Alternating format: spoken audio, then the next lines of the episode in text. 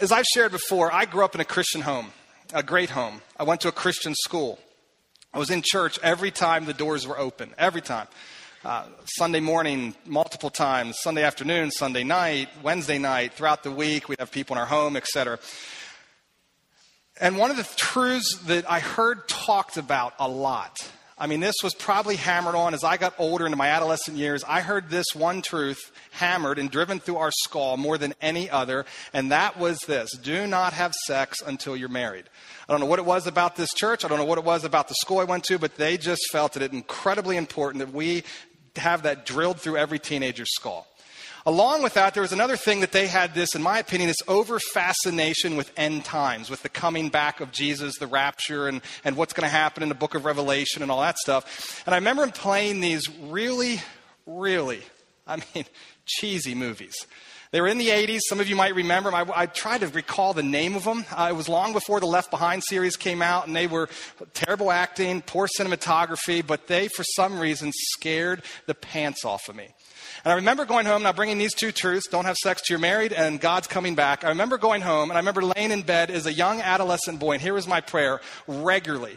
I'd lay in bed at night and say, God, please, please, please, please, just hold off until I get married. Just please wait. Please. Now, I grew up and I got into high school and I rebelled and I did, didn't follow that command and I didn't go to marriage a virgin. But I still found it interesting how when I got to got things kind of straightened out and got to Bible school, I'd still sit through chapel and I'd hear end times talked about. I found in my heart saying, God, please, please, please, please, please, not till I get married. Because I found sex wasn't just about a physical thing, it was about intimacy, connection, oneship, shouldering uh, with a partner, and walking together as one. And I found the, I wanted that so bad, so I'd say, God, please, please don't come back till I get married. Now, I'm married and I'm saying, Oh, dear Jesus, please come back. My wife's normally over here, she's down in the back. though. in all seriousness, in all seriousness, I don't pray that. I love my wife to death. I love our marriage, and I love the place where God has us in the journey we're on. But I find it interesting how I yearned to hold off my time in heaven, to hold off my time with Jesus. I think about this in relation to I was when I was at LBC, there was a student from Kenya. And sitting there, I didn't know him well, but there was a class. We're waiting for the professor to get there. So I began to inter- interact with him. I said, You know, tell me, I was picking his brain about his culture and what he experienced in Kenya. He came from a very poor, Kenya's already a struggling nation, but he came from a very poor section of Kenya. And he said to me, Adam, you know what's interesting to me? Is as I look at the prosperous West, and here in America, and I think about Kenya, the, one of the differences that I see is I find it interesting in my country and in my village, he said, we speak and talk about heaven all of the time. He says, it hardly a church service goes by where we don't hear reference to heaven, where we don't hear reference to Jesus coming to get us. He says, and the thing that's interesting to me is I sit here in America, and since I've been here at LBC, he says, I seldom have heard a single message dedicated to the subject of heaven, let alone talked about. He says, people, as I interact with people here, Christians in America, I seldom hear heaven spoken of on a regular basis. Now, he said that, then he said this. And the question that he, um, he threw up and he literally said, This looks like a statement, but he said it as a question. He says, Adam, it makes me wonder if people in this prosperous West are finding too much satisfaction and fulfillment outside of Jesus. Now, I thought about that and I journaled that. that I wrote that in my journal. He, this conversation, I, I processed this and thought about it, and I thought back to it. And as I've looked at this over the years and I've thought back and I thought about my yearnings to get married, I thought, you're kidding me. What is it that I think I'm going to get in marriage that I'm not going to have in Jesus? And I thought about my yearnings and I thought about how often, and I've, even this week, coming into this message, I tried to count how often in the past week I thought about heaven, intentionally thought about heaven. I can count it on two fingers, and the one's a questionable one. I thought, Adam, is it because, might it be that you're truly not finding your full fulfillment in the person of Jesus. Now, I think about this and I go further with it, and my experience is that Christians in the West, myself included, I'm in the West, I'm a Christian, we describe Christianity in terms that would make it a good option for a good life, even if there is no resurrection. When you think about this, most Christians live, and myself included, as though holiness, being good, obeying the right things, avoiding the bad things, disciplines of silence and Bible reading and prayer and going to church and helping the poor and, and all this stuff is a good and beautiful way to live. And there are benefits to all this, we say. So it's a good thing to choose. Choose Christianity. Now, that's for a whole other message the fact that that is partially true, and I understand it. And science has even proven that people who are Christians and go to church and uh, go on down a list do have all kinds of health benefits, and it's been studied. But, but I find that most of us hold on to Christianity because of what it gives us here in the West. I think to really make this personal, imagine yourself sitting on a TV set, maybe for CNN or Fox News, and a reporter were to ask you a question, it would be something like this What if your way of life turned out to be based on a falsehood? What if it turned out to be wrong? And what if there is no God? How would you respond to that? I'm afraid that most of us, myself included, might say something like, well, you know what? It was still a good and noble life. Still, the, the, the way I lived as a Christian still benefited me more than if I had not been a Christian.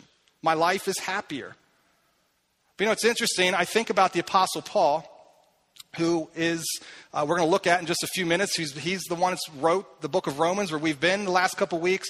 And he says this in 1 Corinthians chapter 15. He says, this is right out of this is from him. He says, if only for this life we have hope in Christ, we are to be what? Pitied more than all men. So, how would he answer that TV reporter? He would say, You know what? Yeah, you're right. If it's all wrong, I am to be pitied.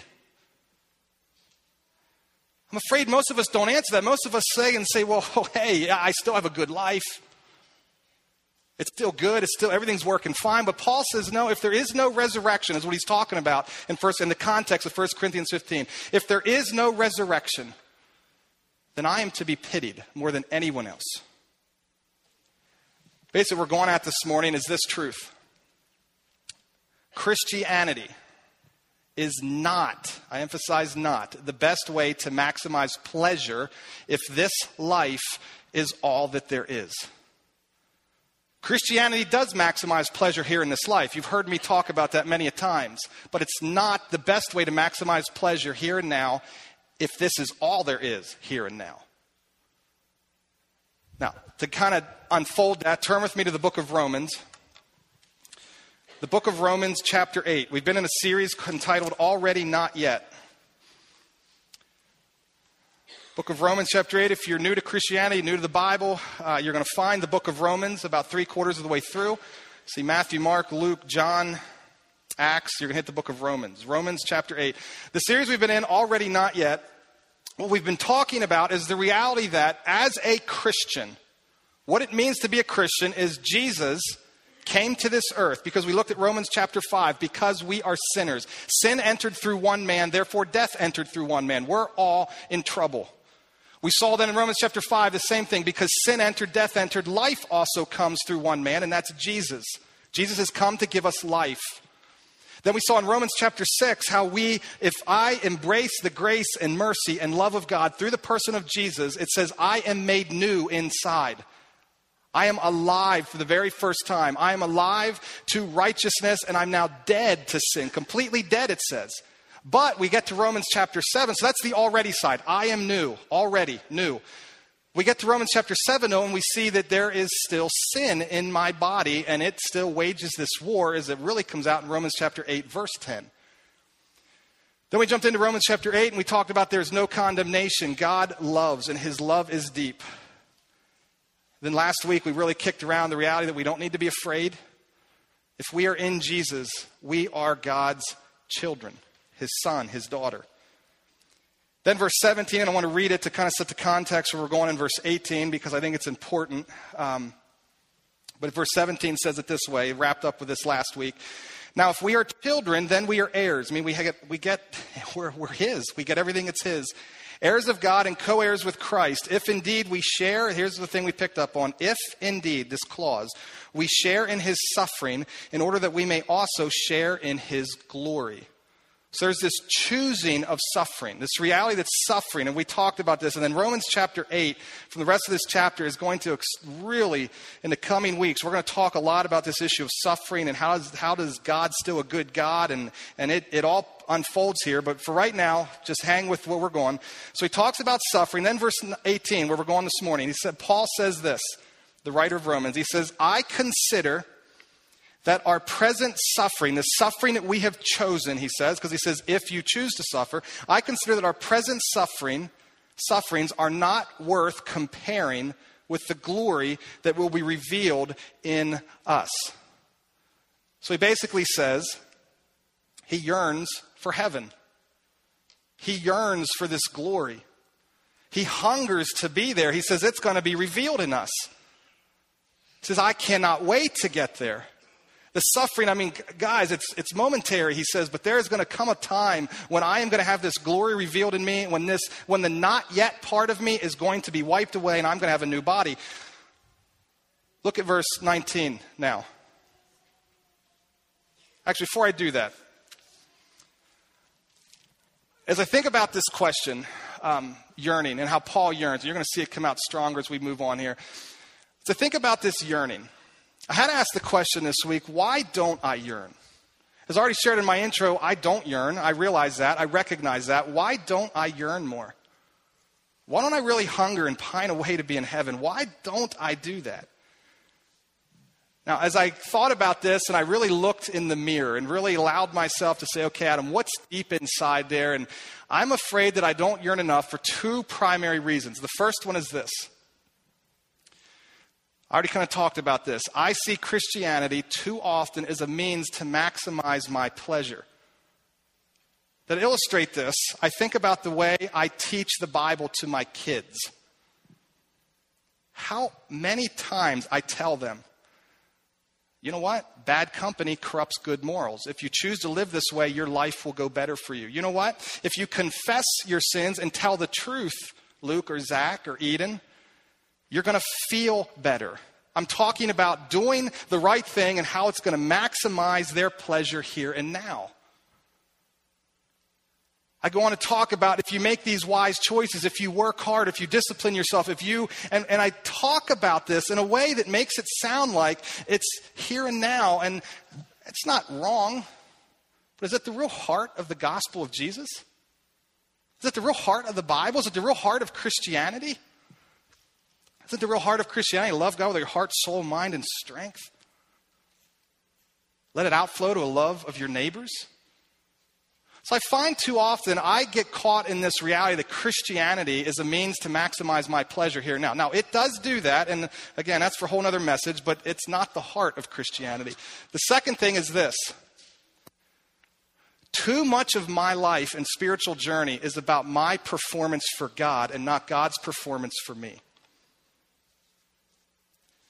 I think here's how this one unfolds. It kind of goes like this. When I, as a Christian, truly connect and understand and get my head around the grace and love of God, when I truly understand that Christianity is not about making bad people good, but making dead people alive, when I really get that I came from death to life, not bad to good, I can't do that on my own. And when I really grasp how far I was from Him without Jesus, and I understand how much I have been forgiven, and how it's because of His work for me, not my work for Him, when I really get my head around that, I love God. Don't you? Some of you relate to that. You say, you know what? It makes me hunger for Him more. I appreciate Him. I can't wait to be with Him. I'm so grateful and thankful. And I live from this place of gratitude and love and appreciation and a desire to live what's right, not in this gutted out, deep down inside, work hard kind of way. See, I also find with this one too is deep down inside, if I am dependent on my performance, let's be honest. Already this morning, I ran around this building worried and anxious. And I know fully, because of the two services and all that's going on, and I know fully that Philippians tells me, do not be what? Anxious. So if I am really dependent on me and my work and my performance, I know, and I could go on the list. If you want to hear a whole list of sins, I've had a whole pile this morning already. And I know fully that deep down inside of me, I still have this sin in my body that I rest when I fight with. And if it's left to my performance, I'm in big trouble. And when it's left to me, I don't want to see God because I've still got stuff I got to deal with. But when it's up to Him and what He has done for me, I can't wait to see Him because it's going to get rid of all this.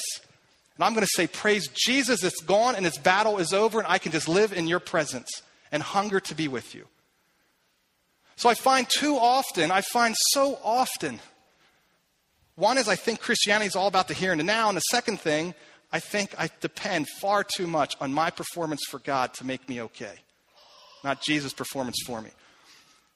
Now, as we continue to unpack, um, as we continue to unpack this,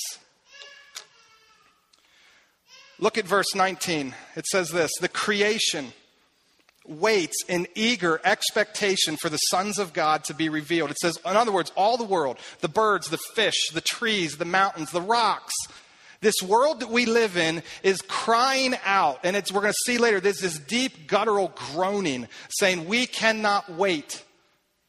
Your dog and your cat cannot wait for you to get to heaven. Because when you get to heaven, and everyone gets to heaven, and God, Jesus comes back, and He puts an end to this whole thing and starts things all fresh and new with a new heaven and a new earth. Sin is gone. And this creation knows that. Continue reading, look at what it says in verse 20. For creation was subject to frustration, not by its own choice, but by the will of the one who subjected it in hope that the creation itself will be liberated from its bondage to decay and brought into the glorious freedom of the children of God. We know that the whole creation has been groaning as in the pain of childbirth right up to this present time. This morning, as I uh, woke up and I grab my smartphone and I kind of this routine where I look at the news and see what I missed throughout the night. And it's, I love this, I love those things now, and you can kind of have it right there in your hand. I watched uh, some footage from the tornadoes that hit Central America, uh, the United States this week. One third of our nation was ravaged with horrible tornadoes. I watched a story of a mom holding her four year old son and having that son ripped from her arms to die, and she still lives because of a tornado. And I look at the this devastation, destruction, trees bent and slaughtered and cracked and broken, land just leveled. And I thought about this verse. I thought, you know, it's interesting.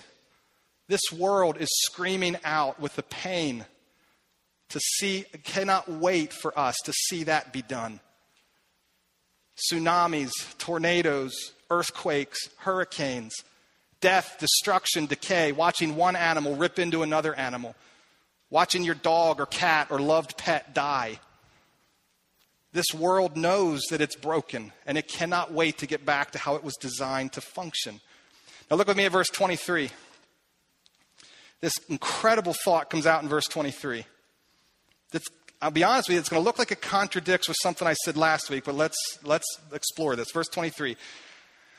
Not only so, so not only does the world eagerly wait for that, but look what he says. We ourselves, who have the first fruits of the Spirit, groan inwardly as we wait eagerly for our what? Those of you are the NIV version. What's it say there? We are waiting for our adoption as sons, the redemption of our bodies. You know what's interesting? If you look back at verse 15, and if you listened to me last week, look at verse 15 says, For you did not receive a spirit that makes you a slave again to fear, but you received a spirit of what? Of sonship. The word is adoption. It's the exact same word that Paul uses in verse 23. The exact same word. So, hear what he's saying? Last week he says, You're adopted. If you're in Jesus, you're adopted. You are a son or a daughter of God. You can call him daddy. You are fully adopted. Galatians chapter 4 repeats the thought. You're adopted. Ephesians chapter 1 and 2, you're adopted. You get to verse 23, then it says, now wait a minute. Verse 15 was in past tense. Verse 23 says, you're waiting for your adoption yet to come. I think the beauty of this is the already not yet is coming out clearly in Paul's mind here. He understands both these realities in a way that he just talks about them simultaneously. But to help it make sense for us, here's, here's how I would say it. Here's how it kind of works. This is a church that truly gets adoption. This church, we have, we have 40, almost 50 people in this church that have been adopted. This church gets it. They understand the value of adoption, the beauty of adoption, the need for adoption, the fact that all Christians are called to be a part of working with the fatherless at some capacity. Whether it's praying, giving money, actually bringing them into your home, in some way we're responsible to be a part of that. This church gets that. I think oftentimes we understand as you look at families who are adopting and you, we walk alongside with them, we pray with them, we care for them, we see it through their eyes. But I want us this morning to try and think of it through the child's eye who's being adopted. I think of a story back uh, two years ago. I attended the uh, Mid Atlantic Orphan Summit, it took place over in Hershey. And I sat there, and it's, it's a whole emphasis on helping the church Christians get around this idea of adoption and to work with the fatherless. And I was there, they had this lady named Eileen Mastis come and speak, and she was an incredible lady. She was in her late 50s, almost 60 years old. She had moved from Los Angeles. Her husband was a police officer there in Los Angeles and had moved to North Carolina. They had financial ruin that had hit them. They were in debt, I think something like $60,000 that they're trying to dig themselves out of. They come to North Carolina to try and settle down and get things moving. But their children, who are growing up, began to say to them, I think we need to adopt. So they take a trip to Ethiopia. Here, here they are. They're, I mean, they're looking at retirement soon. They take a trip to Ethiopia, and their hearts are broken as they walk into an orphanage there. Ethiopia, one of the poorest nations in our world, and they see these children and their hearts break, and they've been praying about this, so they say, let's bring three of them home with us. They adopt three kids and bring them home. There was one boy there named Solomon who was 15 years old when they met him. Solomon was um, been in the orphan as long as he can remember. He was there since birth. Never knew a mom or a dad.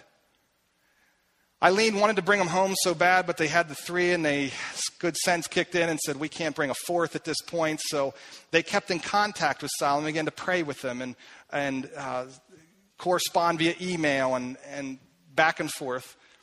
He finishes up his schooling uh, and wants to get into what we would call high school. But in Ethiopia, to get into high school, it's not like here, which is guaranteed to everyone. You've got to pass a test. Solomon didn't pass the test. Now, Eileen looked at this and realized that at this point, children in Ethiopia who do not make it to further education are stuck in life in a way that they will know poverty and suffering from there on out. So there's the only way to get a child in at that point was to pay for it themselves if, if you happen to have the money to do it. So they decided to, to say, you know what, we're going to bring this kid into our family. We're going to adopt him and get him, pay for him to get this schooling.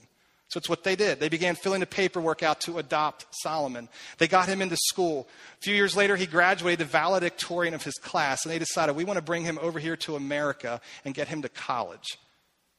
So they go through the process to fully adopt Solomon into their family. He's now their child. The, the paperwork was completed. The judge and all the, the proceedings, the lawyers, and everyone finalizes it, and it's now his child. But guess where he's still living? Ethiopia. They're waiting for him to come home.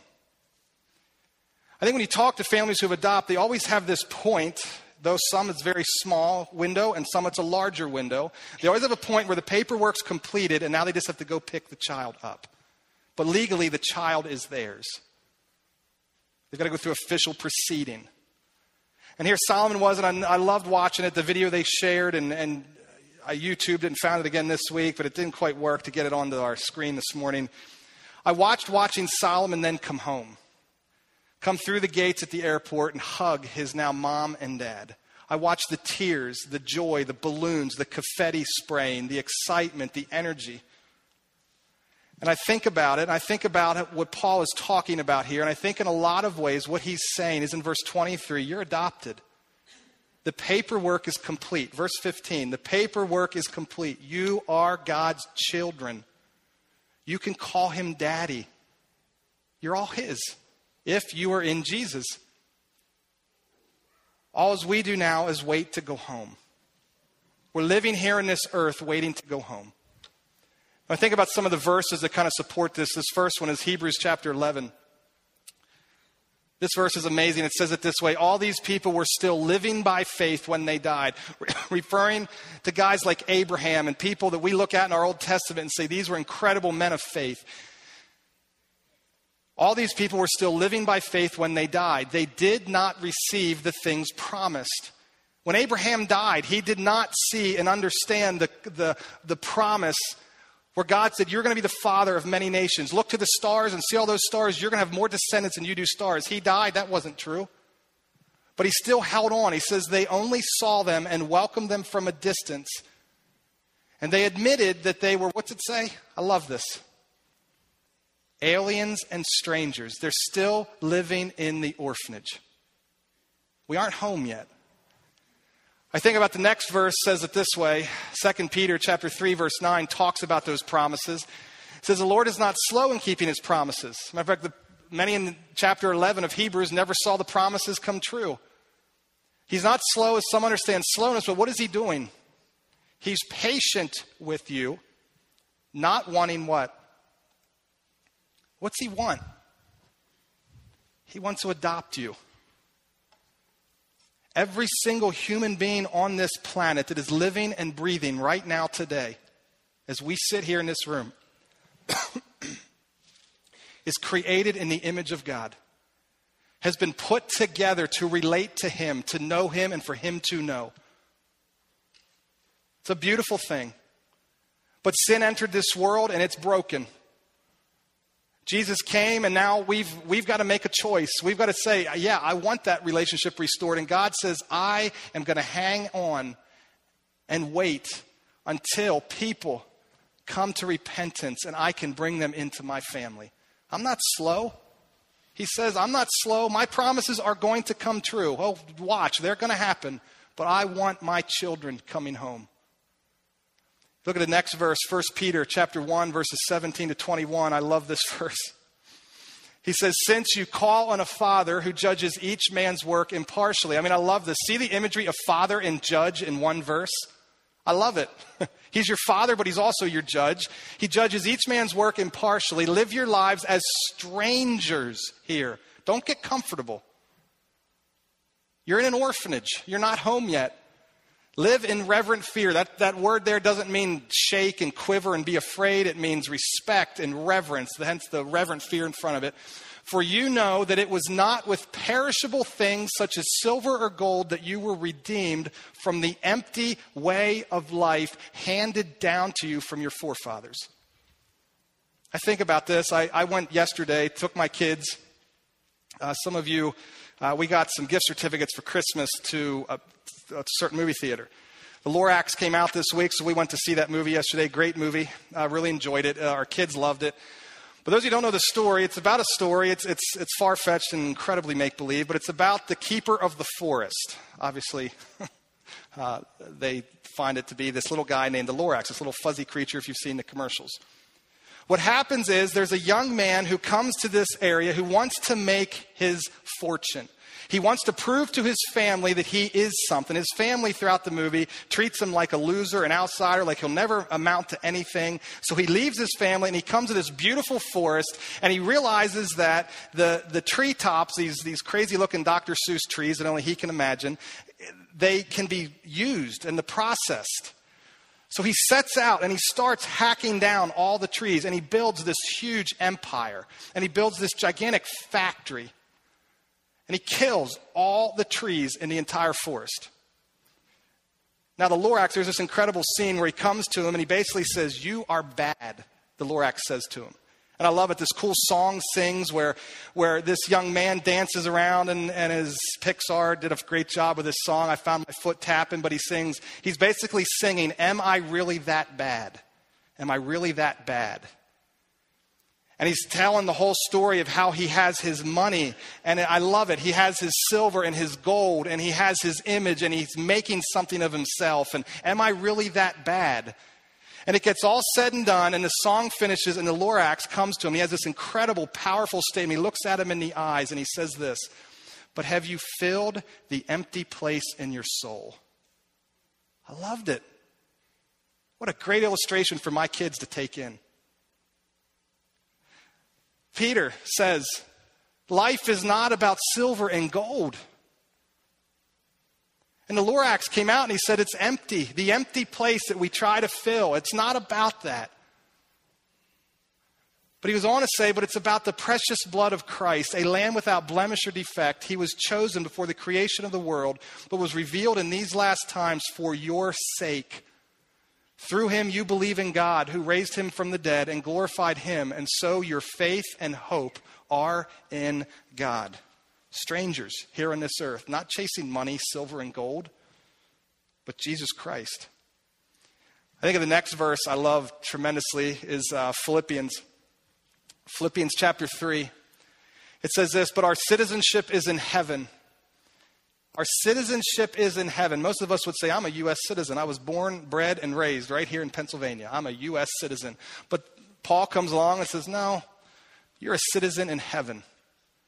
And we eagerly await a Savior from there, the Lord Jesus Christ, who by the power that enables him to bring everything under his control will transform our lowly bodies so that they will be like what? Very similar to Romans chapter 8, where Paul says, I eagerly await the transformation of this broken body that sin is still part of.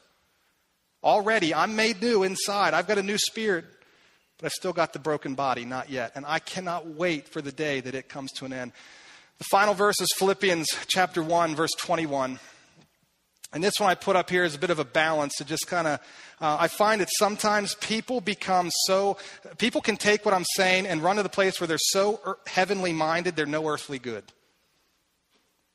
Oh, dear God, please come back, bring heaven back. And all they think about is heaven, heaven, heaven, heaven, heaven, take me home, take me home, take me home. And they miss all the people around them and all that God wants to do in their lives. So that's why I love this verse to balance it out and say it's not just about sitting around twiddling my thumbs and saying, oh, dear Jesus, come back. It's for me to live is Christ. If I have to live, I'm going to live for Christ. I'm going to live of worth and value of having my total identity in the person of Jesus Christ, having my total and complete satisfaction met in the person of Jesus Christ. And guess what? That's a real win. And if I die, I gain too. Because if I die, I come face to face perfectly with Jesus in a way that I don't while I'm here living on this earth. For me to live as Christ, to die as gain. Powerful, powerful verse. So I think about Paul, and I think about how he says in verse 17, and we lead into our text for today, where he says, If we choose this suffering, Paul chooses suffering. I find that there's a joy in affliction. What it really does, if you, if you look back at Romans chapter 5, verses 3 and 4, maybe this week, you'll see that this whole process of suffering produces perseverance. Ultimately, through suffering, if we persevere, we find hope. Chris is actually going to come in two weeks and he's going to talk about that in Romans 8 here, talks about hope, and we're going to learn about hope and talk about it. But suffering ultimately produces hope. Paul chose, the, the writer here, chose a life that would be pitied without the hope and joy beyond the grave. Really, if you look at it, what he really does is he lived with his all in all totally wrapped up in Jesus Christ. Paul gets this. That's why he understands. And I think many Christians, if you think about this next statement, he says, you know, how many Christians do you know, yourself included, could say this? Sorry, I bumped one ahead there. Let me back it up one. Can really say this. The lifestyle I have chosen as a Christian – How many of us can really say this? The lifestyle I have chosen as a Christian would be utterly foolish and pitiable if there is no resurrection. And really be honest with yourself. I mean, I looked at my life this week. I have a nice house, I've got two cars. I looked at the suffering and the things that I, I looked at the, the suffering that I endure, it's minimal.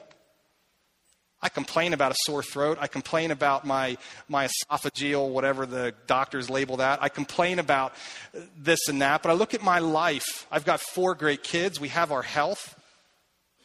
We can pay our bills. I look at my life compared to every other American, and it's not that different. And I think of what Paul says in 1 Corinthians 15. He says, If there is no resurrection, my life should be pitiable compared to everyone else's. And I look at this and I think, the lifestyle I have chosen as a Christian, is it utterly foolish and pitiable if there is no resurrection? I think far too often I am living for things here and now that every other American is living for status, reputation, to be someone, to be something, to have a nice house, to have a nice car. For what end?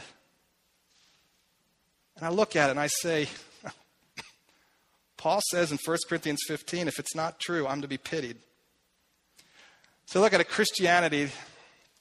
Christianity, is a slide I started with, is not the best way to maximize pleasure. If you look at 1 Corinthians 15, you know Paul actually says there in 1 Corinthians 15 when he says, if it's not true, I'm to be pitied more than anyone else? He says, if it's not true, go eat, drink, and be merry, is basically what he says.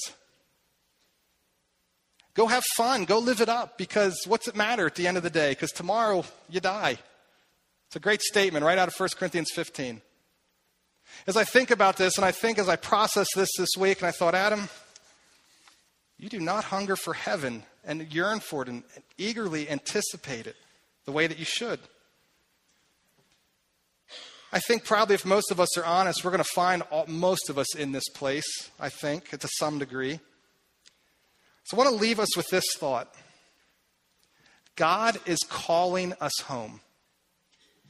Every one of us. If you're a Christian, if you are in Christ and He is in you, if you can say that for certainty, you are living right now in an orphanage. You've been adopted. The papers have been filled out. The judge has ruled. The lawyers have done their work. You are sealed. It's a done deal. You are his child but you simply lived in the orphanage called Terre Hill or Bowmansville or New Holland or Gap or Lancaster or Ephrata or wherever it is that you may live. You're living there in the orphanage, waiting to be called home. Waiting to come to that place where you see the one that you've put your hope and your trust in, that you've put and staked your identity in. As I close, I just want to pray for myself and us to say, God, you know what? Forgive me for doubting you. Forgive me to looking to gold and stuff and my job and, and making a difference to satisfy me, to give me life, to empty, to fill that empty place in me. And God, help me. Help me to find my all in all in Jesus Christ and His work for me. And eagerly look forward to coming home and leaving this orphanage. God, thank you so much for Jesus. Because I started talking this morning, just thinking of my own life, an illustration of how I yearned. I wanted so badly for you not to come because I wanted to be married. Got to think about our Christian, Western Christ- existence here in the church, and I'd say, boy, how often do we talk about heaven? The fact that we're strangers here in this earth. God, it's I confess to you, it's not often. I confess to you that I don't hunger and yearn in the ways that I should. Forgive me for that. Help me as the pastor of this church not to, to preach and not do things that I expect others to do, but God, help me to live out in a way that I find my complete and total satisfaction in you. And when I do that, boy, how it creates this hunger to see you and to be with you. God, I pray that all of us would experience that at some level. God, I pray that you would challenge us to, to walk this week in a way that examines our heart and our life and says, you know what? What am I living for? What am I chasing after? What do I want out of this life? Would my life really be pitiable if the resurrection were not true? Like Paul says in 1 Corinthians 15. I'm afraid, God, far too often that the answer is no, it wouldn't for me. So, God, keep ever burned in my mind that I am a child of yours. The paperwork is complete. It's a done deal. I don't need to be afraid. I am your child, and I can call you daddy. And God, how I look forward to leaving this orphanage called Earth, called Terre Hill, and coming home to you. I can only imagine, God, what that day will be like when we walk the streets of gold and walk through those pearly gates. But, God, more than the golden streets and the pearly gates, the promise of heaven is about you being face to face with a God who loves us. And we can stand there on the merit of Jesus Christ alone. How I look forward to that day. In Jesus' name I pray. Amen.